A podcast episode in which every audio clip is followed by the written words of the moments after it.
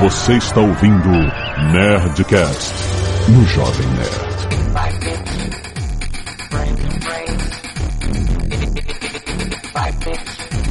Landa, nerds! Aqui é Alexandre Antônio, Jovem Nerd, e eu preciso de tecnologia para viver.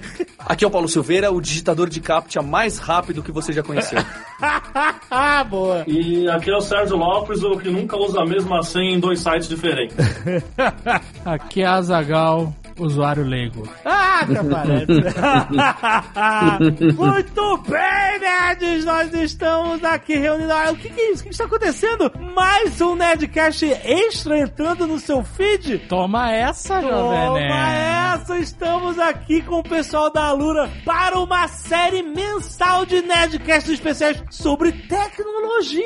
Olha aí, cara. O pessoal gostou muito do formato que a gente fez com o meu sucesso.com no ano passado, estamos fazendo nesse ano. E agora a gente tem toda a última sexta-feira do mês tem o pessoal do meu sucesso. E toda a primeira sexta-feira do mês temos os nossos Nerdcasts especiais sobre tecnologia com o pessoal da Alura aqui no Jovem Nerd. Olha aí que beleza. Pessoal, muito legal estar aqui com vocês. Muito animado para falar de muita coisa de tecnologia. Tem tanta coisa, a gente não sabia nem por onde começar. Então, a gente decidiu falar do melhor assunto de todos, o que todo mundo fala. Vamos falar mal de tecnologia. Ah, boa, cara! Excelente assunto pra começar.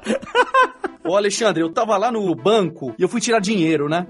Cheguei lá no banco, digitei o meu cartão e tudo mais, e ele perguntou pra mim, além da minha senha, ele chegou e perguntou pra mim assim, bem, pera lá, você tá querendo tirar R$500, é muito dinheiro, né? Qual que é o nome do seu pai? Aí eu vi essa tela de qual que é o nome do seu pai e eu tirei um screenshot, porque eu imaginei... Tinha mesmo? Qual é o nome do seu pai? Qual é o nome do seu pai? Vocês nunca passaram por isso? A tela em banco, não. Tela de banco. Caraca. Aquelas medidas de tecnologia bem pensada pra garantir que você é você, certo?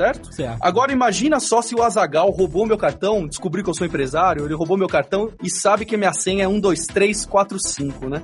Ele entrou com meu cartão lá no banco, digitou a senha e agora eu vou ler pra vocês a pergunta que ele fez lá no caixa eletrônico. O nome do seu pai é... Eu vou ler as 8 opções. Vamos ver se o Azagal teria alguma chance de acertar. Primeira opção, Kitaro. Segunda opção, Deolindo. Terceira opção, Kiyoshi. Quarta opção, Salbatino. Aí depois vem Adamastor, Dante, Carlos ou Cancela? Vou dar uma dica, hein? O nome não é Cancela. Carlos. Bem, então tô R$500 mais pobre. Muito bom. Eu quero ouvir esse papo muito bom. Vai ser muito maneiro.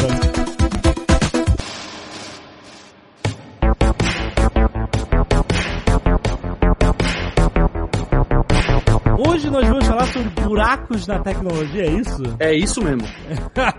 O que são os buracos da tecnologia que mais... Bom, esse você comentou um terrível, porque você tem um monte de nomes estrangeiros, improváveis de ser, né, nomes de pais de um brasileiro, e você tem um Carlos, o único nome teoricamente normal no meio, e isso é uma falha, né, de você não ter um leque de opções que possam se confundir entre si. Não, você tem uma opção muito diferente das outras e parece que é a certa, né? E normalmente é esse tipo de buraco, não é, Alexandre? Porque a ideia foi boa. Vamos pegar aqui e fazer um aleatório de todos os nomes dos pais de todos os meus clientes, só que eles esqueceram que tem muito cliente que tem nome estranho, certo? É, exato. Eles deveriam ter feito alguma coisa por frequência do nome, não é? Algumas coisas que são super bem intencionadas na tecnologia acabam criando buracos aí, não só de segurança, né, mas de bom uso, de boas práticas que a gente nem vislumbrava quando criou. E esse meu trabalho como programador, como técnico, eu caio nesses erros o tempo todo, né? Precisa confessar. Quem nunca caiu, tá mentindo aí. Você lembra de uma treta que teve com o CAPTCHA do Banco do Brasil anos atrás? Não. Não, era a Caixa Econômica. Era o acesso de algum resgate de fundo de garantia ou seguro-desemprego, na verdade, né? E o CAPTCHA que o cara tirou o screenshot era preguiçoso.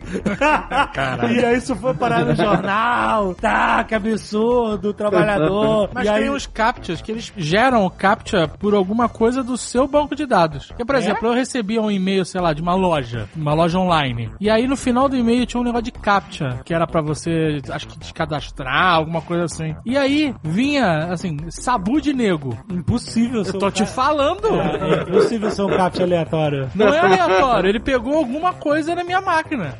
Ou nos meus e-mails, sei lá. Mas essa não é uma palavra aleatória, é uma palavra que eu conheço. Sim. Que faz sentido pra mim, não é possível. Mas isso é invasão de privacidade enorme. Não existe privacidade mais.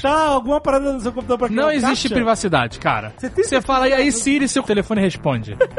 Não existe privacidade há muitos anos. Exato. Não é, galera? É isso mesmo. Mas essa história do CAPTCHA tem várias, assim, que são curiosas, né? A gente lembra também no site de uma operadora que você tinha que entrar pra mandar SMS, por exemplo, pelo site. Uhum. E aí, pro pessoal não abusar, eles colocaram um CAPTCHA. Só que aí não era desses CAPTCHAs malandros, aí, igual o Zagal falou, mas era um CAPTCHA desses comuns, que coloca um número e você tem que digitar um número. Certo. Tinha aquela imagenzinha com o número. Se você pegar essa imagem e você clica com o botão direito lá, salvar como, que lá é uma imagem. Aí, ia salvar o nome do arquivo, tava assim, 456.gif. O nome do GIF era o CAPTCHA. Porra, aí o robô pega, né? O robô pega! Caraca, que idiota. E a ideia toda do CAPTCHA é o robô não pegar, né? Exato, a ideia toda é um problema que a computação ainda não resolve de maneira eficiente, mas que pra nós, seres humanos, é fácil. O cara vai lá e digita o número. E aí, a hora que você faz um negócio que qualquer robô pega, não resolveu. É verdade. Teve um que todo mundo passou aqui no Brasil também, desses buracos graves, não é? Tem muito nerd que não gosta de futebol, eu inclusive, mas na hora que chegou a Copa do Mundo, eu falei, bem, vou tentar comprar um ingresso, né? E aí eu fiquei naquela tela meia-noite, falando assim, você está na fila, aguarde, enquanto você, daqui a pouco, você vai ser atendido. Uhum. E a cada 15 minutos, a tela piscava e eu nunca era atendido. Certo. Eu cheguei no outro dia, os meus amigos, eu consegui comprar, o outro conseguiu comprar, o outro não conseguiu, o que que vocês fizeram? Eu fiquei apertando F5. Eu falei, não é possível, não é? Que um site que vende ingresso pra Copa do Mundo, a fila não é uma fila de verdade, é quem entra primeiro no momento que tem o espaço, fura a fila. Caraca. Ué, mas o Johnny Ken, ele fez um esquema lá, nada ilegal, mas ele fez uma programação no computador dele que ficava, eu acho que dando F5 automático, eu não sei o que fazia. Ele conseguiu várias vezes. Pra conseguir comprar o ingresso, pra conseguir pegar essa brecha na fila. Pois é, muita gente fez isso. É aquele cara que vai andando do lado da fila, até que a pessoa se distrai e ele entra na frente, né? Exatamente. Ele grita F5, F5. Entra ali, né? E esse caso da FIFA foi mais interessante, né? Porque aí teve um monte de programador que fez robozinho pra entrar nessa fila rápido e cair no cadastro de pagamento, certo? Uhum. Mas lá no cadastro de pagamento, no finalzinho, tinha o famigerado CAPTCHA. E aí o CAPTCHA é uma dificuldade, certo? Porque um CAPTCHA relativamente bom, é difícil um robô quebrar com boas garantias, tá certo? Então, hoje em dia os algoritmos que a gente tem de computação, de visão computacional, obviamente estão muito melhores. Mas se o CAPTCHA é bem elaborado, não dá pra quebrar. Ele sempre vai falar besteira, não vai conseguir ler porque tá um pouco torto, um pouco sujo, um pouco colorido, né? É, porque uma coisa que eu não vi, as pessoas fazem robozinhos pra quebrar CAPTCHA também, né? Isso. Fazem. Se não tiver bem feito, ele consegue ler e manda ver, né? Mas o CAPTCHA ainda é um exemplo de algo que, quando bem elaborado, os novos do Google, não sei se vocês já viram, ele pergunta pra você, em quais fotos dessas 9 fotos tem um gatinho? Ah, sim, é bem mais subjetivo, né? Exato. Então, são tarefas complicadas, entra nisso de gap, de buraco de tecnologia. Uhum. São problemas que o computador, seja por inteligência artificial ou por reconhecimento de padrões, a tecnologia que for, elas ainda não estão nesse nível, e por isso você usa como medida de segurança ou pra alguma outra coisa. Só que essa história fica mais interessante quando a gente entra no tema do turco mecânico. Vocês já ouviram falar do turco mecânico? Turco mecânico? Nunca ouvi falar. O turco mecânico é uma história interessante, né? Eu peguei até o nome aqui do inventor do turco mecânico pra parecer inteligente. O nome dele é Wolfgang von Kempelen. É um húngaro que em 1770 ele criou uma máquina de jogar xadrez automática. Pensa só, hein? Isso tem 250 anos. Nossa. E ele chegou pra imperatriz da Áustria, ele chegou pro Napoleão Bonaparte, ele chegou pro Benjamin Franklin, e ele levou essa máquina gigante, cheio de engenhoca lá dentro, e falou, joga xadrez aí. E nessa máquina tinha uma figura de um turco vestido com todo a caráter, né, com aquela imagem um pouco caricata, e o turco mexia sozinho as peças do tabuleiro com as engrenagens que tinham ali embaixo. E todo mundo, foi um frisson na época, né, todo mundo falou, não é possível, o cara conseguiu criar uma máquina mesmo que joga xadrez. E pior, né, ganhou do Napoleão Bonaparte, ganhava dessas pessoas. Mas ele tinha um boneco mesmo que tinha pegava. Um boneco que mexia, o bonequinho mexia a mão. Mas o cálculo era feito pela máquina também, o cálculo cálculo da jogada? Então, durante muitos anos foi pensado que o cálculo da jogada era feito por aquela maquinário que, quando ele ia apresentar essa máquina, ele abria as gavetas. Eu vou deixar o link aqui da foto, a gente deixa o link. Uhum. Tem várias gavetas que você abre e tem um maquinário enorme, muita coisa complicada se mexendo ali, que mexiam os ímãs que tinha embaixo e fazia a jogada de acordo com a jogada do adversário. E muitos anos depois do turco, que esse boneco jogava, foram descobrir o segredo da máquina. Qual que era o segredo da máquina? Tinha um cara embaixo da máquina. Tinha um anãozinho bem baixinho, mestre de xadrez. Eu tô vendo aqui nas imagens no Google. Escondido. Caraca, não sabia disso. Olha isso, cara. O cara ficava lá embaixo mexendo as peças. Tá vendo? Uhum. Precursor das gambiarras na programação. Exatamente. A gente enfia vários anõezinhos no nosso código no dia a dia, nos produtos. A gente acha estranho, né? A gente acha isso completamente bizarro hoje em dia, mas lembra quando o Kasparov perdeu daquela máquina da IBM, o Deep Blue, por jogo de xadrez? Sim, claro. Sim. Estávamos todos lá torcendo. Por quem? Pela máquina. Pelo Deep Blue, claro. A segunda vez que ele perdeu uma série de jogos, creio eu, ele acusou a IBM, sabe do quê? De ter usado seres humanos que davam qual era a jogada melhor a ser feita. Ah, é? Ele descreditou tanto a máquina assim? Exatamente. Pensa que 230 anos depois, lá do turco mecânico, nem o Kasparov acreditava que uma máquina poderia jogar xadrez tão bem. Naquela época era verdade, né? Não podia mesmo. Uhum. Mas hoje em dia, nem o Kasparov imaginava uma situação tão esdrúxula, não é? Mas eu lembro que ele também reclamou que eles usaram o histórico de jogos do Kasparov pra entender o estilo dele, né? Porra, mas todo oponente dele vai fazer isso. Exato, vai estudar o cara, né? Agora a preparação é cega. Exato, não é, né? Você tem estudo. O lutador de boxe vai lutar com outro cara sem nunca ver uma luta dele. Exato, nunca, né? É o próprio Azaghal, que estudou ele antes de aparecer, né? Exato. Mas conta, como são essas gambiarras assim? E quanto isso pode dar merda quando você bota um anãozinho lá dentro do seu código de programação? Olha, você adivinhou o pensamento e a gente não combinou, hein, Alexandre? Olha só. O quê? Essa expressão turco mecânico ficou comum na computação. E eles criaram, a Amazon criou aí um sistema deles que você pode utilizar que chama o turco da Amazon. O que o turco da Amazon faz? Se você tem um problema difícil de resolver em computação, que é um buraco na tecnologia, como por exemplo seria um CAPTCHA, você tem um problema difícil, você pode submeter programaticamente esses problemas pro turco da Amazon, ele pega esse problema e distribui entre seres humaninhos que estão dispostos a ganhar X dólares por hora. Ah, legal. Eu já vi esse tipo de sistema. Entendeu?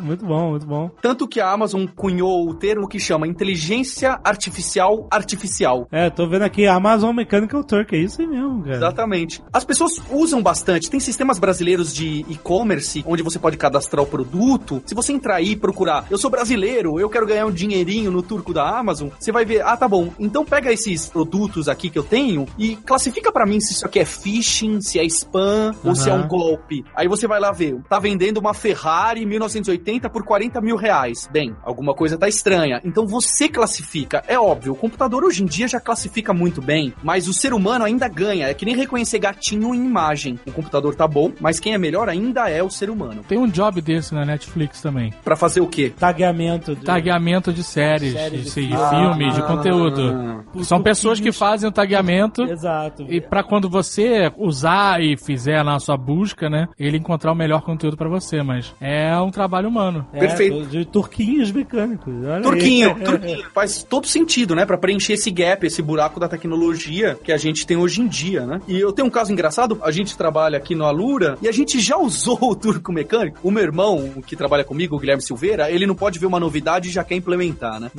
Early adopter. Exatamente. Ele viu o turco mecânico e ele falou, a gente tem um problema, que é transcrição de vídeo. Ou que nem o Nerdcast. Imagina se hoje vocês gostariam da gente escrever todas as besteiras que a gente falou aqui no Nerdcast e ter como texto pra ficar googlável, pro SEO. Então a gente falou, vamos mandar isso pro turco mecânico e quem sabe sai um custo baixo e sai um bom trabalho. E esse foi um tremendo fracasso nosso. Ah, é? Aí a gente percebeu que esse tipo de tarefa era pra ser uma tarefa muito específica e que pode haver não perfeição, né? Ah, aqui tem um gatinho, às vezes pode ter erro. Uma transcrição de um vídeo, se tiver erro, vai aparecer aquela aquelas groselhas que nem tem no YouTube quando você liga o caption, sabe? A legenda automática do YouTube, né? Exatamente. Aparece, são aquelas situações mais constrangedoras possíveis, não é? Esses serviços tipo da Amazon, assim, funcionam bem para essas coisas pontuais, né? Por exemplo, o caso do CAPTCHA, né? Então, se você quiser resolver um CAPTCHA, você manda lá para a Amazon, pro Amazon turco aí, e aí o pessoal resolve os CAPTCHAs para você. Aliás, aquele caso da FIFA, por exemplo, muita gente resolvia o CAPTCHA da FIFA usando serviços desse tipo. Tem até uns serviços especializados em resolvedores de CAPTCHA humanos, assim. Se você googlar, você vai achar. E aí você paga por milhar, assim. Você manda 1000 CAPTCHAs e os caras lá em países, sei lá da onde, ganhando algum central. Estão todos na Índia. Ele fica capturando os CAPTCHAs de um site, atribuindo o resultado correto a eles e depois coloca isso dentro do seu robô para aquele site, é isso? Exatamente isso. Caraca, maluco! O robô encontra o CAPTCHA, aí ele manda pro turco, o turco resolve, ele bota o resultado aqui, entende? E tudo isso muito rápido. Você tem muito ideia? Rápido, 9 segundos. É, mundão, mano. O indiano aí que você falou que tá lá na outra ponta, respondendo o CAPTCHA assim, numa velocidade... Caraca, que loucura. É bem impressionante. É óbvio que esse tipo de sistema usa um pouco de algoritmos e ele já deve dar pra pessoa que tá ali atrás digitando, ele fala, olha, eu acho que esse CAPTCHA é 9TXD. Aí a pessoa só valida ou não valida e aquele não valida, ele digita. Ah, claro, claro. Caraca, fiscal de CAPTCHA. Check. Ô, robô burro do caralho. Pronto, corrigi. Um bom emprego. E aí o seu robô fica alimentado com todos os resultados possíveis, né? E essa história que esses CAPTCHAs, na verdade, são uma maneira das máquinas aprenderem a nossa linguagem. A interpretar melhor a nossa linguagem. Quando você bota uma informação num CAPTCHA, você tá dizendo pra máquina, olha, isso é isso. Esse aí teve algumas empresas que ganharam muito dinheiro com isso, né? Inclusive o cara que inventou o CAPTCHA, ele inventou o ReCaptcha, se não me engano é o mesmo, é um professor de uma universidade dos Estados Unidos, ele vendeu pro Google as duas empresas, não é? Uhum. Vendeu duas empresas do mesmo assunto pro Google, é incrível. Um do exemplo mais claro é aquele de você ajudar o Google Maps. Vocês já digitaram, certo? O CAPTCHA aqui, você digita uma palavra e você também digita um númerozinho que é a casa, você fala, ué, que estranho. É, uma foto de número de casa, prédio, isso. Essas coisas, sim. Na verdade, você que tá ensinando o Google Maps que aquele número é aquele. Não. É, não. Isso mesmo. Não. Você é um turquinho, jovem. Caraca! Você é um turco de graça na mão. Você é um turco escravo. É isso mesmo. E ele nunca te falou isso. Nossa. Te botou pra trabalhar e nunca te pagou. Caraca, cara, eu tô chocado, cara. Quando vem aquele CAPTCHA foto da casa, é o Google botando você de turco. Sensacional. Não só isso, tem uns que são de OCR, que é de reconhecimento de texto, sabe? Quando você escaneia um texto, você quer saber o que tá escrito lá. Vira e mexe, aparece umas palavras assim, também você fala que essa palavra parece um negócio escaneado, é a mesma coisa. É o cara te colocando pra fazer o OCR humano. Tá fazendo uma OCR, é uma parada que ele não sabe. Mas receita médica. Exato. Os CAPTCHAs agora vão ver com a receita do médico. Tu vai ter, em vez de botar número, tu vai ter que botar lá amoxicilina. 2 vezes ao dia. Caraca, cara. Quando as máquinas decifrarem a letra do médico, acabou, meu. É o último... É o último estágio. A Skynet nasce nesse momento. Exato. Nesse momento. Então, o pessoal vai tentando melhorar os algoritmos. É gato e rato, né? Aí o cara inventa um algoritmo um pouquinho melhor, aí o pessoal inventa um jeito de quebrar ou um jeito de burlar e tal. Mas a tecnologia tá sempre correndo atrás, né? O pior é quando a tecnologia não consegue correr atrás. Quando o erro, às vezes, é humano, né? Porque a interação do humano com a tecnologia cria buracos bizarros aí, né? E aí você pode colocar as histórias dos hacks, dos bugs que o pessoal acaba caindo. Então, por exemplo, quando você tem um site que é hackeado... E aí o pessoal vai lá e vaza os dados do site, sei lá. E aí lá naqueles dados do site tem um monte de senha da galera que deixou lá. E aí o pessoal começa a descobrir, os hackers, né? Pegam aquelas senhas e descobrem que com aquela senha ele consegue logar no Gmail do cara, consegue logar no banco do cara. Porque o maluco usa a mesma senha em tudo que é lugar, né? Então, Azaghal, para de usar QWERTY aí em todos os lugares, você vai ter problema.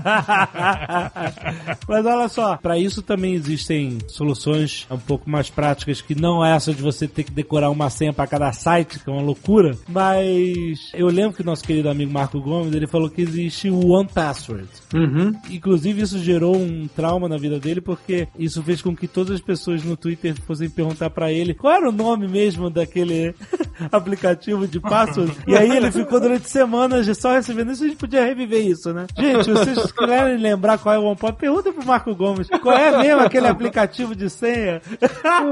Vou quebrar o Twitter dele mais uma vez. Mas olha só, o 1Password é uma solução real pra você ter senhas protegidas em cada serviço, ou existe uma forma de, tipo assim, perdi a senha do 1Password, entendeu? Uhum. Existe uma forma de você quebrar essa corrente de proteção de alguma forma, não? É uma solução foda. Serviços como o 1Password, ele garante que todas as suas senhas estão protegidas com a senha principal, né? Que você vai precisar sempre do aplicativo. Você não vai poder chegar lá, você não vai saber a sua senha nos serviços. É uma parada mega aleatória. Inclusive, esse é o segredo. Inclusive, você não sabe o trabalho que foi ligar o Skype aqui pra conversar com vocês, porque a minha senha do Skype eu tinha que pegar, não sei. Eu não tava na máquina do estúdio, sabe? Mas aí você não fica dependendo de uma outra muleta, que não é só memória, mas de um celular com os aplicativos, alguma coisa assim? É, então, mas aí você tá dependendo de uma muleta que, teoricamente, é melhor do que a sua memória, entende? É uma muleta que foi preparada pra isso. Uhum. Eu tenho a maneira de não ter mais problema com senha. Conta. Assim, tem alguns lugares que quebram. Os lugares que exigem senha com maiúscula, minúscula, letra, número. Odeio esse site, cara. Deixa eu botar minha senha. Vai tomar no cu. Exato. Vai tomar no cu. Me ajuda. Você é um banco? Você não é um banco? Vai tomar no cu. Eu escolho minha senha. É absurdo colocar uma senha boa, né? Olha só, me ajuda. Por que que os caras não podem desencanar e deixar o filho da puta criar a senha 123456? E se ele perder a porra da conta dele, ele se fudeu porque ele é burro. Não pode? Ele te obriga. Ah, cara, letra maiúscula, vai tomando. Aí tem que ter letra maiúscula, tem que ter letra minúscula, tem que ter número, tem que ter caractere especial. 9 caracteres. Tem que ser 8 ou mais e não pode ser nenhuma senha que você tenha usado antes, porra. Caralho! Porra, cara, deixa eu cuidar da minha vida, da minha senha. Não, não tem mais esse direito. A gente tem a lista com as top 25 senhas mais usadas no ano passado. O Sérgio vai ler algumas das mais curiosas. O Azagal pode gritar bingo quando bater a sua. Olha lá. Não vou gritar bingo. Minhas senhas, quando eu posso escolher, quando eu não sou obrigado a fazer o que uma máquina quer, são trechos de livros que eu gosto. Olha, legal, olha a dica. Nunca vai saber qual é o trecho do livro. Eu não falaria isso em público, mas também. Você não tentou recentemente um livro que você andou lendo, nada. Pode vir, bring it on. Eu tenho dupla verificação em todas as minhas contas. Aí sim. Bring it on, pode vir. Dupla verificação é uma coisa que eu acho realmente bem eficiente. Porque é um saco quando viaja, que eu troco o chip do aparelho. E aí eu tenho que ficar, caralho, porra do chip. Pra quem não sabe, o Azaghal tá falando daquele two-phase authentication, não é? Que você tem aquele tokenzinho do banco. Isso. Ou que você tem no seu celular um númerozinho pra entrar no Gmail, além da sua senha. Porque se alguém roubar sua senha, seja com um keylogger ou hackeando, precisa do token que só você tem. Não basta só a senha. Isso é fundamental. Vários serviços hoje em dia já usam. É, com certeza. Mas, chuta aí, qual que é a senha mais usada de 2015? De 2015? 2015. Deve ser 2015. 2015, não. Ela é a famosíssima 123456. Sério? É. A mais usada de 2015? Puta merda. E a segunda mais usada é Password. Admin tá em que lugar? Admin? Olha, pior que não... Mas tem Master. Pra entrar em rede é só você botar lá 192.68.1.1 Admin. Tô na rede do cara. Hacker. O famoso QWERTY é o quarto. Olha lá, eu não queria apavorar ninguém, mas a 25ª senha mais utilizada é Star Wars. Sério? Porra, sério. Pelo amor de Deus, gente. Caraca. Pra quem achou que era um gênio colocando uma senha diferente, um filme que ninguém viu, né? Trechos de livro. Pode vir, Alura. Vem com tudo. Quando meu celular apitar aqui, ó, passando o número de verificação, vou ligar pra vocês. Continua tentando. O número de verificação tá aqui.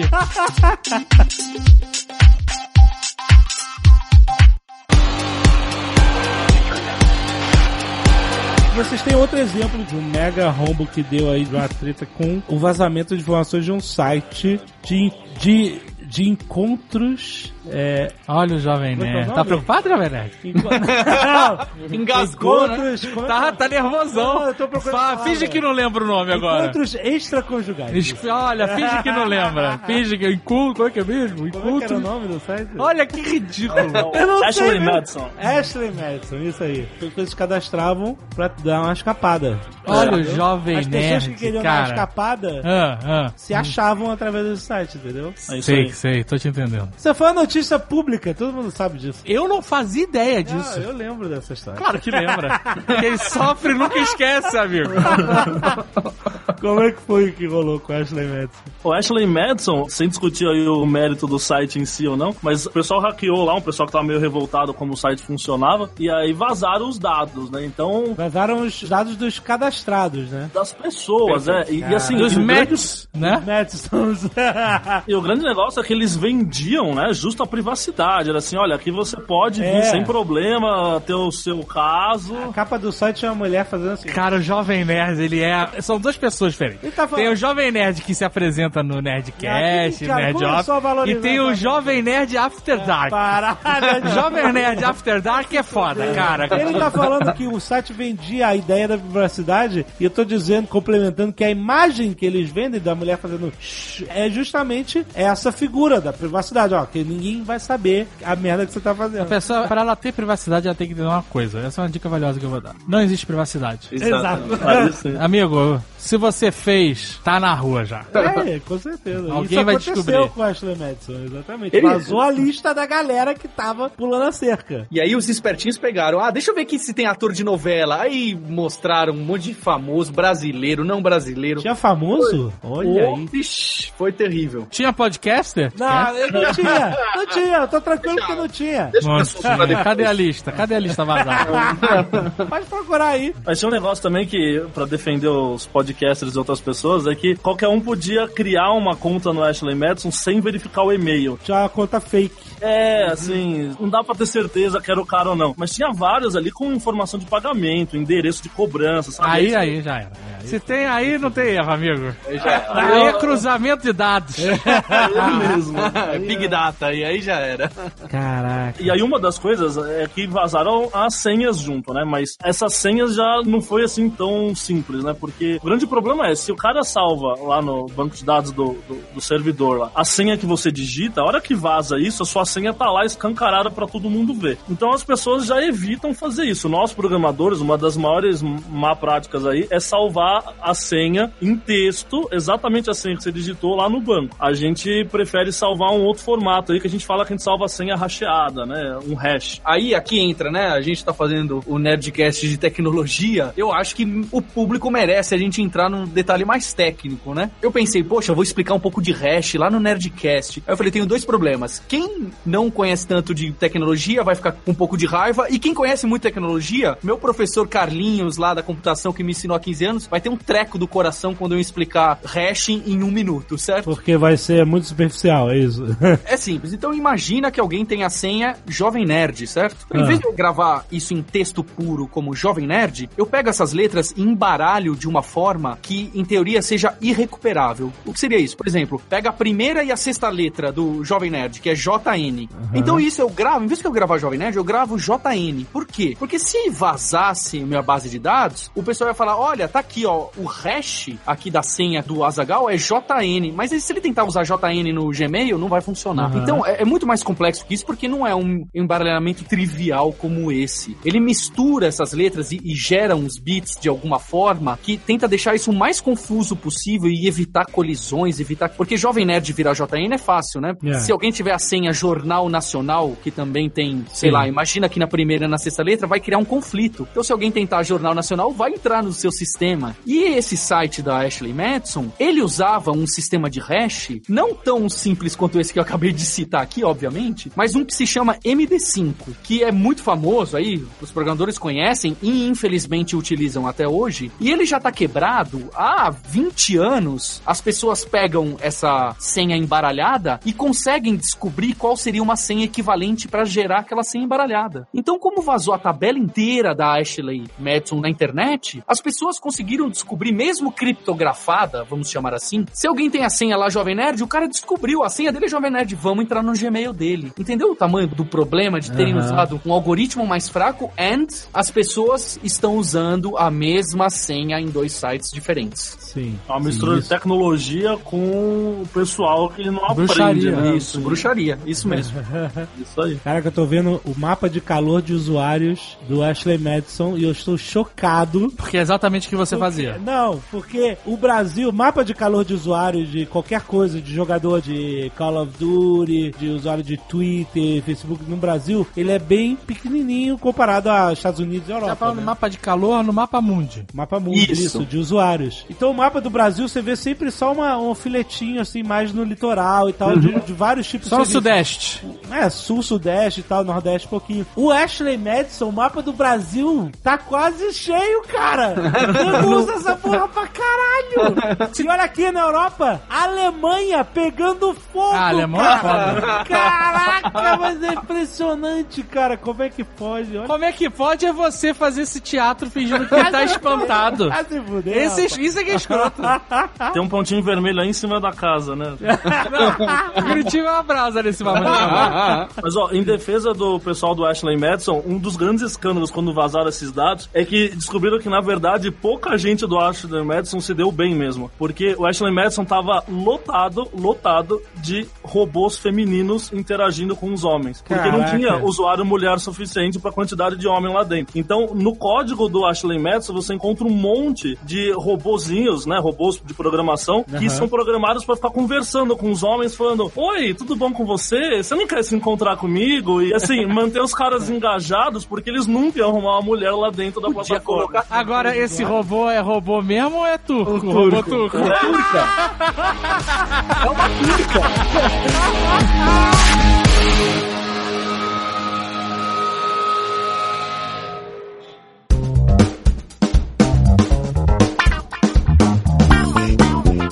Muito bem, galera, vamos agora do Jabex, vamos falar da Alura, porque vocês estão trazendo conteúdo, eu acho a melhor forma de você fazer propaganda é você trazer um conteúdo legal, que as pessoas se identifiquem, achem maneiro e possam conhecer o serviço que vocês estão oferecendo aqui através da Alura, né? Conta um pouquinho mais. Pois é, pessoal, a gente quer deixar o convite para você conhecer o nosso trabalho, aí todos os nerds acessarem e visitarem o alura.com.br, tem até o URL de promoção aí do alura.com.br/promocal/nerd, pra quem quer conhecer, quem quer aprender mais de programação, de UX, de Android, de mobile, de... Ashley Madison. Isso. Pra conhecer pessoas, a gente tem uma comunidade muito forte lá dentro, um fórum muito legal, e a gente tem muito conteúdo pra você aprender e pra quem já trabalha na área especialmente, certo? Então fica esse convite aí, agora a gente tá lançando os cursos da versão nova de Android, uns de UX, gerenciamento de produto, tem muita coisa lá pra você ver. E mais, o convite que a gente quer reforçar mesmo é pra você continuar aqui, escutando a gente, falando bobeira, falando de tecnologia e trazendo esses casos aí do dia a dia que vão ficar um pouco mais técnicos nos próximos episódios. E a gente vai fazer bastante o Azaghal e o Jovem Nerd sofrer aqui na nossa mão com os casos que a gente vai trazer. Excelente, excelente. Só não esqueça, tem link aí no post pra você ir direto conhecer os cursos da Alura. Vocês oferecem cursos para as principais linguagens de programação do mercado, certo? Exatamente. E bastante coisa de front-end, de mobile, de banco de dados, tudo relacionado ao que nós fazemos, que é o profissional de tecnologia. Isso aí, então é bem mais amplo do que você pode imaginar. Então vai lá dar uma olhada, vai lá explorar a amplitude de curso que esses caras têm, que é muita coisa, eles já anunciavam com a gente antes de a gente fazer esses especiais. E esperem aqui, aguardem toda primeira sexta-feira do mês. Isso, até o final do ano. É, exatamente. Vamos bater um papo de tecnologia aqui com a galera da Lula. Isso é muito foda. Valeu, pessoal. Valeu, galera. I mean, there is a point music sounds better than live music. Sounds better than live music. But so far, I haven't tasted any. But so far, I haven't tasted any. Este Nerdcast foi editado por Radiofobia, podcast e multimídia.